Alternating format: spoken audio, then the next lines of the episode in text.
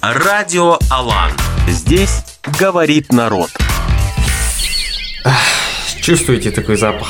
Приятный запах идет сладковатый. Мы сегодня парим в облаках, и сегодня у нас в гостях Антон Шишковский, основатель вейп-шоп «Парилка». Правильно говорю? Все правильно, здравствуйте, добрый день. Здравствуйте. Как доехали? Прекрасно, без пробок. Начнем с такой цитаты. Просто спрошу ваше отношение к этой цитате. Сказал эту цитату немецкий философ Фридрих Ницше. Угу. Познавший самого себя, собственный палач. Безусловно, согласен с этим. Согласна. И почему? Ну, самое сложное, на мой взгляд, э, с точки зрения развития человека, это как раз-таки самопознание. То есть то, чего люди учатся и стремятся, наверное, всю свою жизнь, это раскрыть себя и подружиться с самим собой. Но здесь есть несколько граней э, понимания э, себя. И одно из них, наверное, негативное в большей части. Оно потом становится негативным. При понимании себя ты понимаешь, насколько ты иногда загоняешь себя в рамки, насколько ты обрезаешь какие-то свои начинания на корню, а просто потому что иногда не веришь себе, не доверяешь своему какому-то впечатлению, мнению. И поэтому, да, чем больше ты себя познаешь, тем больше ты себя ругаешь, тем больше ты себя стараешься э, выпрямить и настроить на куда-то, на твой взгляд, правильный э, вектор развития. А это всегда сложно и тяжело. Нам же проще обучать остальных, чем обучать себя. Поэтому, безусловно, я согласен с этим выводом великого и ужасного Ницше. Да. Отлично. Если что, наши дорогие слушатели, можете прислать свою интерпретацию этих слов. Мы всегда их э, будет интересно почитать. Радио Алан. Итак, э, начнем с э, рандомных вопросов. Давайте. Готовы? Вперед. Раз, два, три. Сумма всех углов треугольника должна равняться. Вот это вы меня поймали. Сумма всех... А, ты 180? О, правильно. Назовите свою вредную привычку. Спорить? Административный центр ЮКО. Юку, я не знаю, Кустан... Не, ой, что, нет, не знаю. Южно-Казахстанск. Я понял. А, ну это Алмата же? Нет, Чимкент? Я не знаю. Туркестан. Я не знаю. Поменяли же. А, точно, теперь же у нас самый развивающийся, развивающийся город. Да. А, каким спортом занимаетесь? Сейчас же можно говорить, да, наверное, киберспортом? Я скажу, что я, что я любитель. Какой, если не секрет? Да наличие PlayStation дома. А, Вот и все. столица Бразилии? Рио? Бразилия. Бразилия.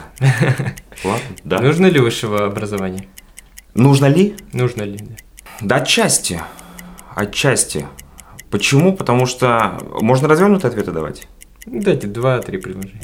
Кому-то это мешает, а кому-то помогает. М. Я думаю так. Поэтому отчасти. Есть ли президент у Германии? Определенно. Есть же канцлер и есть президент. Правильно. Какой последний сериал вы посмотрели? Э, Мир Дикого Запада. Неплохо. Формула теорем Пифагора. ЕМ... Сейчас. Это же было очень давно. Е... сейчас. МЦ равно Е, да? Э, Вы уходите в сторону физики. Это же сумма квадратов катетов. А. Сумма квадратов катетов равна гипотенузе? Да, квадрат гипотенузы. И последний рандомный вопрос. Три нелюбимых качества человека.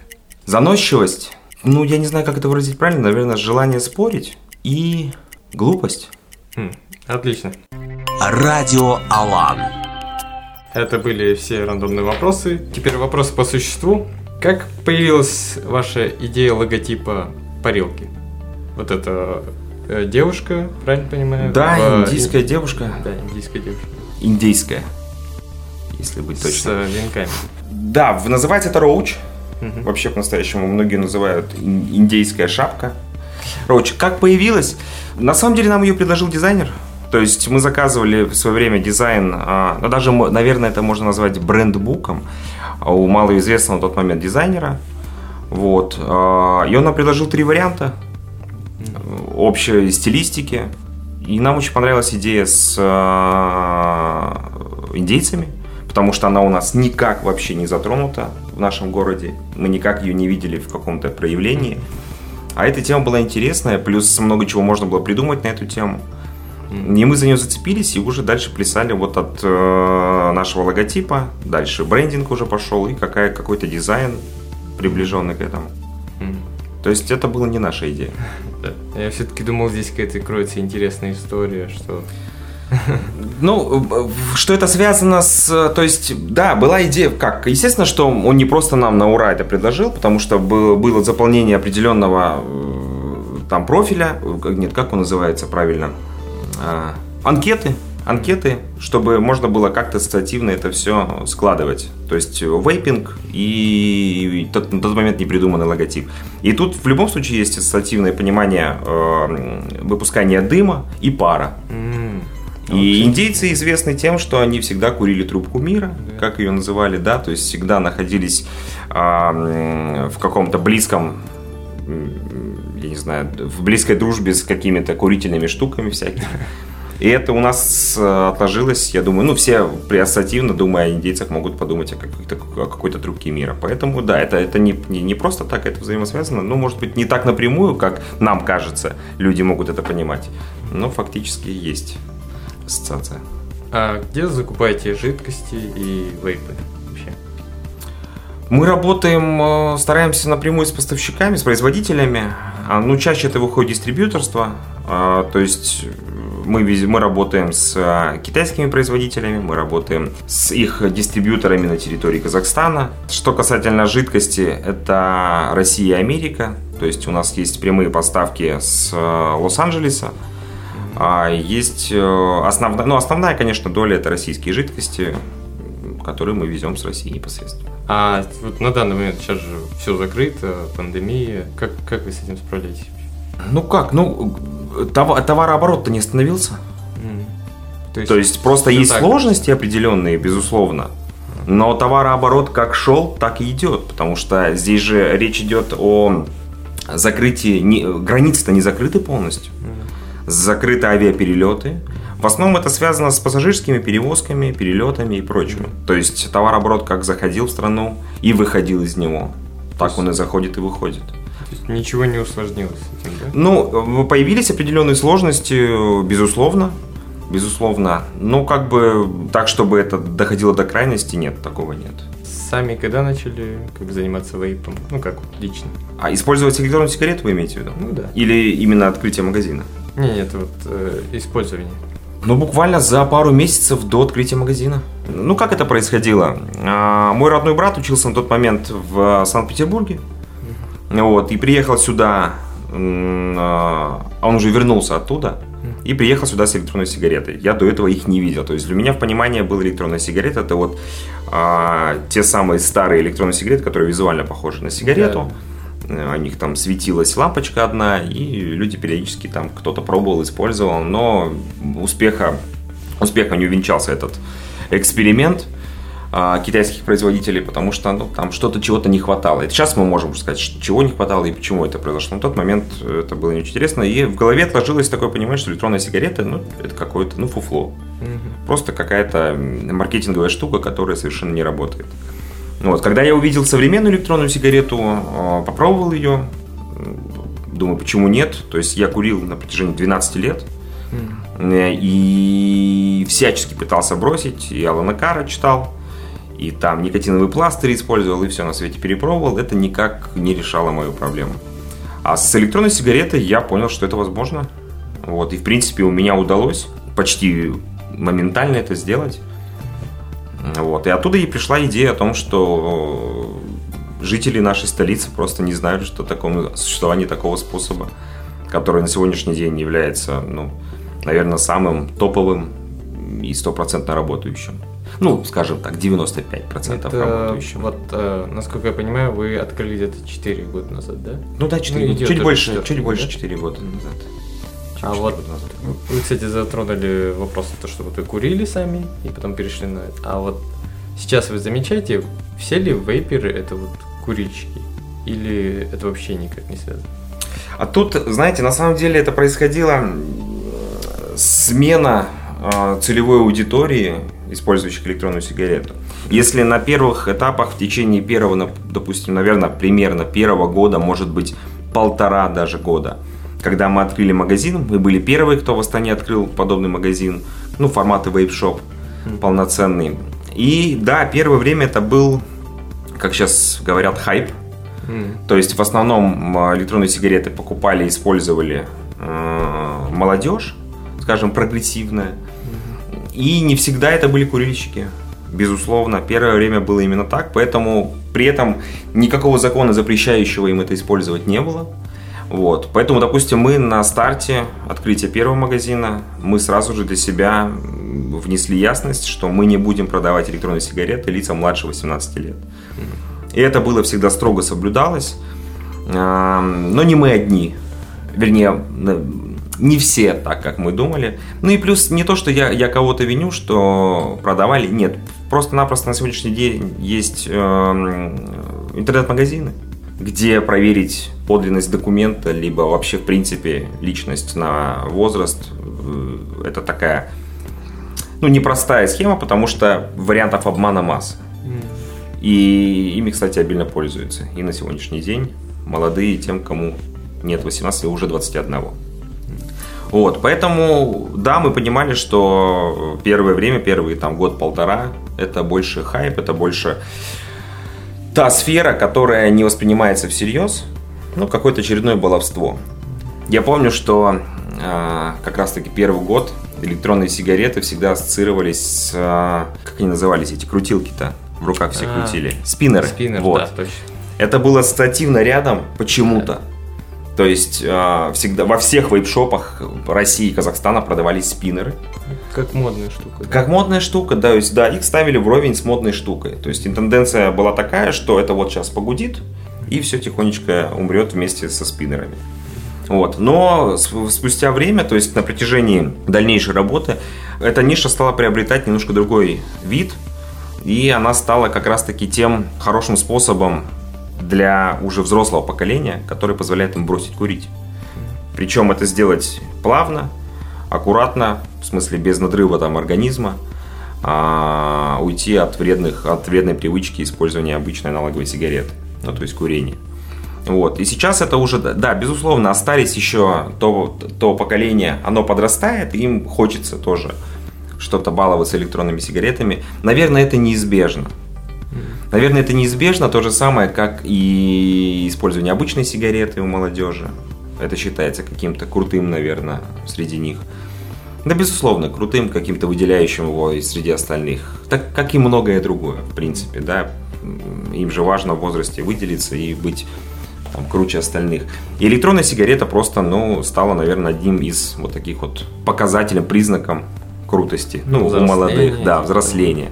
Вот. Но, к счастью, конечно, сейчас э, большая часть аудитории нашей, наших магазинов, это взрослые люди. То есть э, средний возраст где-то 26-38 лет.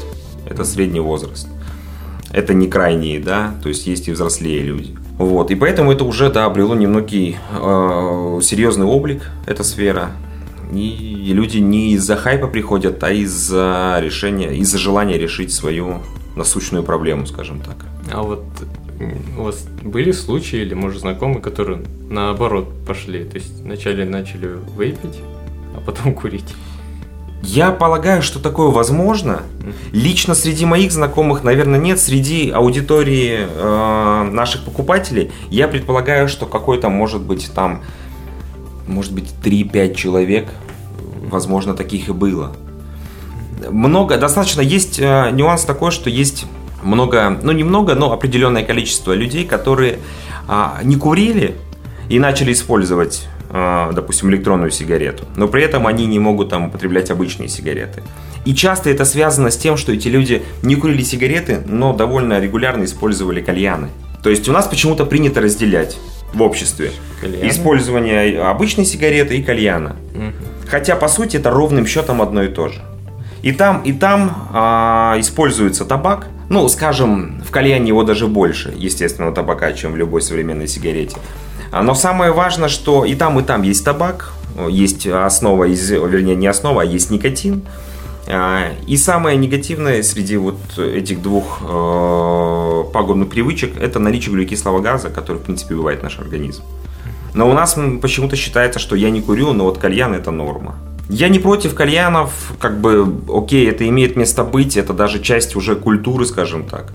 Да, но просто из-за где-то какого-то незнания, недопонимания люди ну, разделяют эти две вещи как совершенно разные. Вот. Ну, может быть, это связано просто с частотой употребления. Если сигарета это ежедневно, да, то кальян, кальян где-то да. гораздо реже. Безусловно, да. Вот, поэтому, да, есть, отвечая на ваш вопрос, те, кто вернулся, перешел на сигареты, я лично не знаю, правда, но, возможно, в магазине кто-то из, в магазинах кто-то из клиентов, возможно, такое. Но это маловероятно на самом деле. Это очень сложно сделать. Потому что, на мой взгляд, опять же, да, на мой взгляд, потому что сигарета это крайне невкусно. Ну да. Если, ну, если откровенно, если это, переход это, делать. Да, это крайне невкусно, это неприятно. Дополнительно появляется неприятный запах э, от одежды там и от человека в принципе. Поэтому уйти от одной крайности в другую, скажем, это очень, очень сложно будет. Вот. А вот кальянщики, ну да, те, кто любили кальян, многие перешли на вейп, например. Ну и назад у них тоже не получается уже. Ну, мы понимаем, что вот бизнес по вейпу, в принципе, опять же, это вообще относительно молодое, так сказать, э, Безусловно. направление. Безусловно. Вот вы же сами сказали, 4 года. И насколько я сам на своей памяти помню, тоже где-то вот 4 года уже это ну, как В Астане. Да, ну, Надо. да, да, говорим просто. А, и вот, а как э, в конкурентной среде у вас вы были одним из первых, э, кто вот вообще начали этот же вейпинг? Да, мы, мы первый, кто открыл полноценный вейп-шоп. Mm-hmm. То есть до этого были небольшие магазины по продаже электронных сигарет, mm-hmm. но они были э, в формате табак, сигарета, сигарила, сигара и вот вейп еще mm-hmm. стоит. То есть вот такого формата были магазины мы все-таки сосредоточились на полноценном магазине э, формата вейп-шоп. То есть формат вейп-шопа, именно вейп-бара, это чисто американская штука. Они там ее придумали и создали такое атмосферное место ну, в многих городах э, американских, где человек не просто приходит как в магазин, он еще проводит там время. На самом деле это связано с очень банальной штукой. Э, раньше, ну и сейчас, в принципе, тоже огромное количество жидкостей, которые перед покупкой тебе нужно как-то выбрать, понюхать, я не знаю, попробовать попарить еще что-то. И это занимало достаточно большой промежуток времени. То есть у кого-то это, на это уходило 15 минут, у кого-то до двух часов. Ну, я думаю, что это связано не только с выбором, но и просто с общей атмосферой, когда тебя не дергают, ты находишься там в каком-то приятном для себя месте и делаешь этот выбор гораздо дольше, чем мог бы, например. Вот. И просто американские э, бизнесмены, кто занимается данным направлением, они поняли, что, наверное, нужно человеку создать приятную атмосферу во время выбора, то есть какой-либо там жидкости или, может быть, нового устройства. Вот, этот формат набрал большую популярность, и мы решили, что мы тоже хотим сделать что-то подобное, чтобы человеку было приятно находиться. И поэтому формат вейп-шопа, да, мы были первыми, и да, после нас уже появились тоже подобные форматы. И сейчас существуют, поэтому... Что касательно конкуренции, безусловно, она есть. Она есть, но я думаю, а, в нашем случае она сегментируется по определенным параметрам. Каждый из конкурирующих магазинов стремится просто повысить планку качества и обслуживания. Потому что, по сути, на рынке очень много одинакового, ну то есть товар один и тот же, по идее. Да, безусловно, существует куча производителей, куча разных моделей, устройств, там, допустим, и то же самое разных там производителей жидкостей. Здесь просто кто что, кто на что, на чем ставит акцент.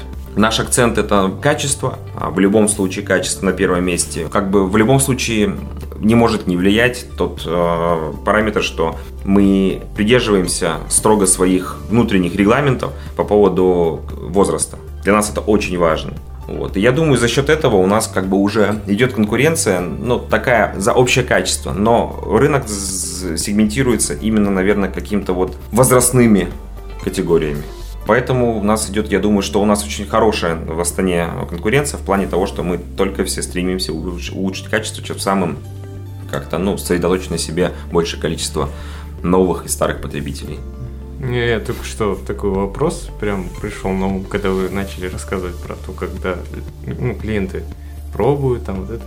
А вот у вас на первых порах, когда вы закупали сами вот жидкости, вейпы, у вас было такое, что вот вам нужно проверить вообще качество там самой, самой жидкости и, типа, допустим, там был вообще некачественный какой-нибудь Был тогда? Безусловно. У нас было на первых этапах, когда мы запускались, Во-первых, производителей было не так много. То есть, э, как, ну, э, жидкости, допустим, к электронке, да, они идут линейками. Линейка от того-то производителя, там, у того или иного производителя может набираться там до 20 линеек разных. В каждой линейке там от 3 до 8, до 10, может быть, вкусов. И первое время это было небольшое количество. То есть на, на, на старте э, первого магазина у нас на полке стояло, ну, может быть, порядка 20 линеек всего. Ну, для сравнения сейчас стоит, ну, порядка, наверное, линеек может быть 150-200. И они меняются там чуть ли не каждые две недели. Не полностью, но как, как процентов на 20. Вот, на первом этапе, и да, как это было? Тогда не было еще магазина, когда пришел, допустим, первая партия жидкости пришла, и мы просто пробовали. Мы взяли по каждой баночке, каждого вкуса, открыли, пробовали, и потом эти баночки сохранили, и после открытия мы каждую неделю проводили день дегустации.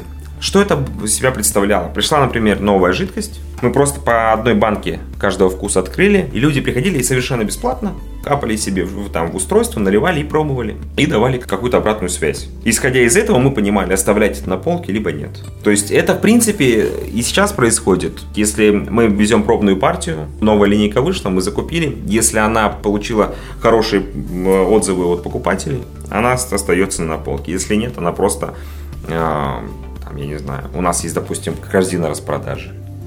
Она сразу же отправляется в корзину распродажи, и там уже она по уцененке тут же дается. А-а-а. Да, возможно, она даже будет супер новая, то есть она только вышла. Если она не зашла, мы ее не будем оставлять на полке. Ну, вы ее продаете все равно.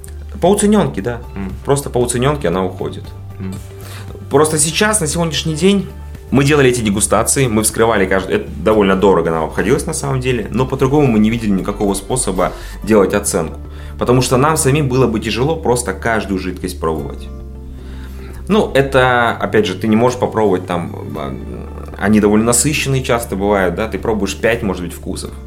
Потом твои рецепторы просто в шоке от количества. Да, они, да? да, они перестают реагировать правильно. Просто спустя, наверное, полгода мы приняли решение, что просто каждую жидкость можно попробовать. И все. И когда мы ввели вот такое для себя, опять же, очередное правило, все облегчило. То есть человек пробует, если ему не нравится, он сразу может, ну, то есть даже не брать, не рассматривать ее. Ну и все, как бы. А так, да, все через себя пропускали в любом случае. У парилки были ли проблемы с законом вот первые как раз тоже года, типа из-за из неразберихи, допустим, вот что это не курение, это, допустим, совершенно другой вид. Были такие случаи? Прям сказать, что какая-то прям явная проблема нет.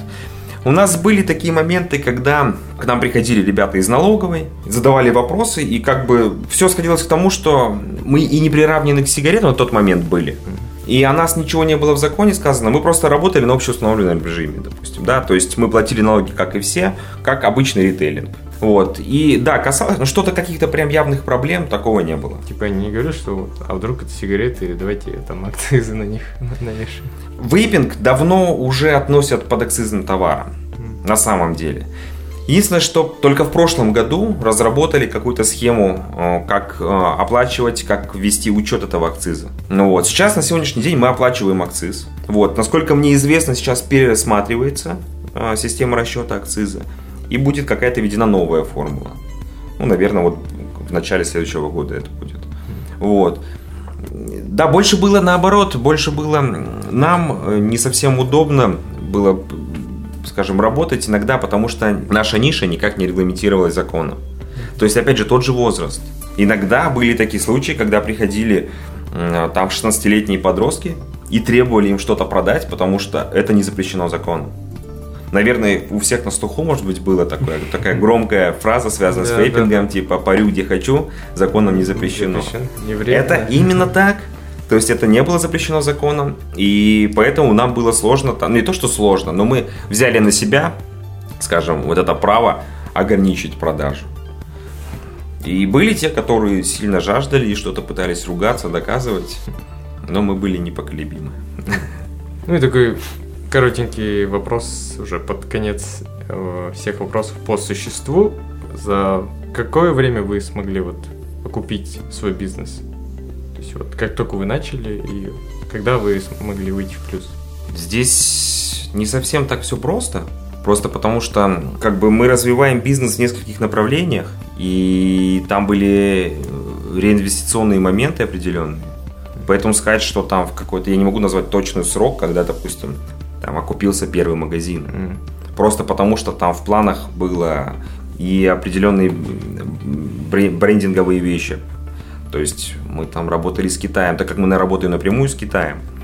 Вот, там есть определенные договоренности были, определенный закуп. Ну, то есть мы реинвестировали постоянно. Просто реинвестировали. Сказать, что полностью вышли в какой-то момент в ноль, не, не могу так как-то точно ответить. Потому Ну, что- это постоянно, значит, поток какой-то. Да, идет. это постоянная реинвестиция, то есть вливание всей доходной части в развитие. Ну Вот. И как бы мы и продолжаем это делать. Поэтому есть грандиозные планы, вот, довольно оптимистичные. И поэтому сказать, что мы 100% там окупли- окупились и все там, все отлично, ну, наверное, так сложно сказать. От- вот, чтобы вот прям точку на этом поставить какую-то. Хорошо, с вопросом по существу все. Радио Алан. Перемещаемся в Древнюю Грецию. Так. И теперь по философствуем. Первый вопрос. Человек, э, он знает, что он смертен, да? И Так. зачем же он тогда вот старается всегда, вот чего-то добивается, работает и так далее, зная, что он смертен и все когда-то закончится? Да это по инерции происходит, мне кажется. М, То есть это реакция. Да, ну, как мы быстро поменяли тему, хорошо. Ну, я думаю так, что у нас э, человек, когда взрослеет, растет, получает определенный жизненный опыт, в какой-то момент, рано или поздно, он задумывается а, о своем существовании, о важности своего, своего существования. То есть, наверное, каждый человек в мире а, задавался вопросом или задастся еще вопросом, для чего он существует. И здесь, наверное, происходит у всех, вот на этом моменте вопрос у всех один, а вот дальше размышления и какой-то результат, может быть, или четкий ответ все получают разный. Многие понимают, что его существование на этой земле просто потому, что оно есть. Вот оно движется. Почему я по инерции, я объясню чуть позже. Почему именно т- такое у меня понимание. Кто-то себе какую-то придумывает глобальную цель. Кто-то придумывает личную цель, а, какую-нибудь менее глобальную, и движется к ней. Но сказать, что там мы все пытаемся там улучшить свою жизнь, ну, наверное, да. А стреми- стремимся к смерти, ну, тоже нет. Почему инерция? Потому что, как раз я почему об этом сказал, до того момента, когда мы задаемся этим вопросом глобально, для чего мы существуем, это же не сразу происходит, мы не думаем об этом в 10 лет, в 15, в 20. Кто-то задумывается в 20, кто-то в 45, кто-то в 60. И вот пока мы не пришли, я так думаю, к этому вопросу, у нас всегда есть какое-то стремление. Стремление к чему-то. Какие-то цели у нас, может быть, есть. Может быть, даже а, они не четко у нас в голове сформулированы, но мы к чему-то идем. И часто человек, я думаю, что бывает разочарован, находя ответ на этот вопрос. В большинстве случаев. То есть он не находит себе четкого ответа, для чего он. И дальше его жизнь идет по инерции от тех движений, которые были до этого вопроса. Просто движение куда-то в- куда-то вперед, куда-то в будущее. Осознание смерти не, не меняет, я думаю, ничего. Что мы, мы все смертны, да. Каждый верит, наверное, в то, что он доживет до того момента, когда мы станем бессмертными. И Кстати, в этом ожидании и погибают. А, как на ваш взгляд, есть ли истина какая-нибудь, которая вообще не подвергается сомнению? Ну, разве что это какая-нибудь моя личная истина, М. которая будет не касаться, может быть, всех остальных. А вот такой глобальный там нет. Мы смертны? Ну да. Вот она истина, наверное, единственная. Но у меня еще просто склад ума довольно критический. То есть э, я, я учу себя и заставляю все чаще подвергать все услышанное, увиденное критике и какому-то подозрению определенному. Поэтому, наверное, этот вопрос был максимально не, не по адресу задан. Вот. А, ну, я думаю, что наличие смерти в нашей жизни это единственное, что можно утверждать с полной уверенностью. Ну вот, кстати, вы заговорили до этого, прям быстро дошли до бессмертия. Я хотел тоже задать вопрос вам. Вот Мгм. вам бы предложили бессмертие, вы бы согласились на это? Я бы, наверное, согласился и потом об этом пожалел. М. Я думаю так. Потому что тяжело представить а, то, чего ты не понимаешь. М. И не знаешь, и не догадываешься. То есть в нашем понимании всегда мы хотим жить вечно, мы хотим бесконечно существовать, радоваться жизни. Но на самом деле я боюсь, что этот вопрос лучше всего, наверное, задать людям старше, может быть, старшему поколению, максимально старшему поколению. То есть, наверное, там 70 плюс. Вот они на него ответят более честно, чем любой другой человек. Потому что они уже пожили подольше, посмотрели, и им будет более понятно, наверное, хотят ли... Не то, что хотят они, а правильный ли выбор сделает тот, кто скажет «да, я готов к бесконечной жизни». Сейчас, конечно, на этапе, там, в своем возрасте, мне хочется жить дольше. Мне ну, хочется достигать да, когда максимум. Когда молодой, тебе кажется, ты таким всегда будешь, да? Да, да. Во-первых, и кажется, что жить еще ого-го сколько. А в этом случае я недавно подумал поставить где-нибудь э, такой календарь, который будет отсчитывать количество оставшихся дней моей жизни. Это будет хорошо мотивировать меня в будущем. Ну, если посчитать, это уже очень просто, посчитать средний возраст, например, mm-hmm. в Казахстане, и посчитать. И на самом деле там очень маленькая цифра. Да? Там Сколько отвратительно это? маленькая цифра. Я сейчас, я что-то считал порядка... Давайте ради интереса мы сделаем Давайте. это. А, у нас ну, сред... слушайте, я не помню средний возраст. Я думаю, порядка 67 лет, наверное. 65 будем считать. Ну, давай. Или даже... Давайте 70, 70 чтобы оптимистически да. посмотреть. Округлим. Да. На эту... Допустим, 70 лет – это 365 дней. Так, ну возьмем... Нет, давайте так, 70. Мне сейчас ровно 30. Предположим, что мне осталось 40 лет жить. Умножить на 365. Это всего лишь 14 600 дней. А если еще серьезность ситуации, это всего лишь 40 новых годов. 40 новых годов осталось жить мне. И каждый Новый мало. год вы... Это будет уменьшаться.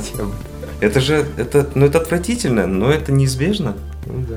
Если, конечно, через э, несколько десятков лет какой-нибудь Илон Маск не разработает формулу вечной жизни.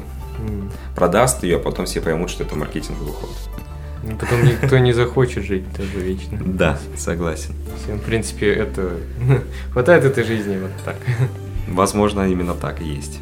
И как финальный вопрос. А, должны ли быть у человека какие-то сверхзадачи в жизни? Ну или одна глобальная задача в жизни? То есть, допустим, человек, э, ну, растет, э, понимает, что он хочет сделать что-то глобальное, или же все-таки человек должен как-то ну, довольствоваться тем, что у него есть, ну, какое-то счастье, вот uh-huh. такое обычное, бытовое. То есть э, должен ли быть человек вот таким вот прям мечтателем, там, с сверхзадачей, он хочет поменять мир, или лучше пусть он будет вот таким вот обычным, ну, приземленным, как бы, нормальным человеком? Я думаю, здесь очень простой ответ, каждому свое. Понимаете, не будет существовать одних людей без других. То есть всегда есть, э, если там повернуть голову назад и посмотреть на историю человечества, всегда были какие-то выдающиеся люди, всегда были какие-то лидеры. Но эти лидеры, они должны быть не лидеры-одиночки. У них всегда, они должны возглавлять кого-то, быть лидерами для кого-то. Быть, я не знаю, там, кумирами или теми, на кого будут равняться, да, поколения. То есть для людей нужен какой-то лидер, например, а для этого лидера нужны люди. Поэтому сказать, что каждый должен стремиться к чему-то невероятно высокому, глобальному, придумать себе и ставить какие-то там супер оптимистичные цели. Наверное, нет. Не каждому это важно, не каждому это нужно. Ведь может произойти ситуация обратная. Мы на сегодняшний день как раз таки сейчас, я думаю, у нас наступает такой момент, да во всем мире. Когда все вокруг говорят, что ты должен, там, есть очень распространенное слово, да, поднять жопу с дивана и двигать куда-то вперед. Нас всех мотивируют вот этим вот, и часто мотивируют вслепую. То есть мы двигаемся вслепую, не понимая вообще, что нам нужно, не понимая и не осознавая. У меня есть такие знакомые, которые, допустим, трудились э, где-то, как принято говорить, так, на, на дядю. Это очень mm-hmm стало сейчас почему-то негативным пониманием, хотя я в этом ничего негативного не вижу, ведь ты можешь сделать большую крутую карьеру, работая на кого-то. Гораздо круче и успешнее быть любого, там, не знаю, 95% бизнесменов. Я, я правда так думаю. Вот.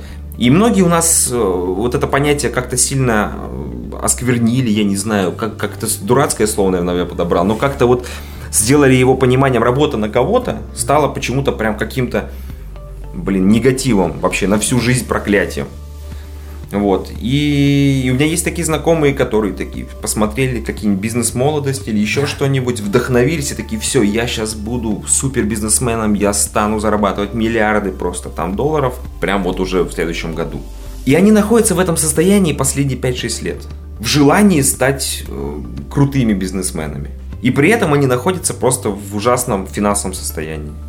Просто потому что я думаю, что здесь вот это вот общее мнение, которое не всегда должно быть идеальным в головах людей. То есть как раз таки здесь я бы рекомендовал всегда поддавать, все, все вернее с точки зрения критики рассматривать.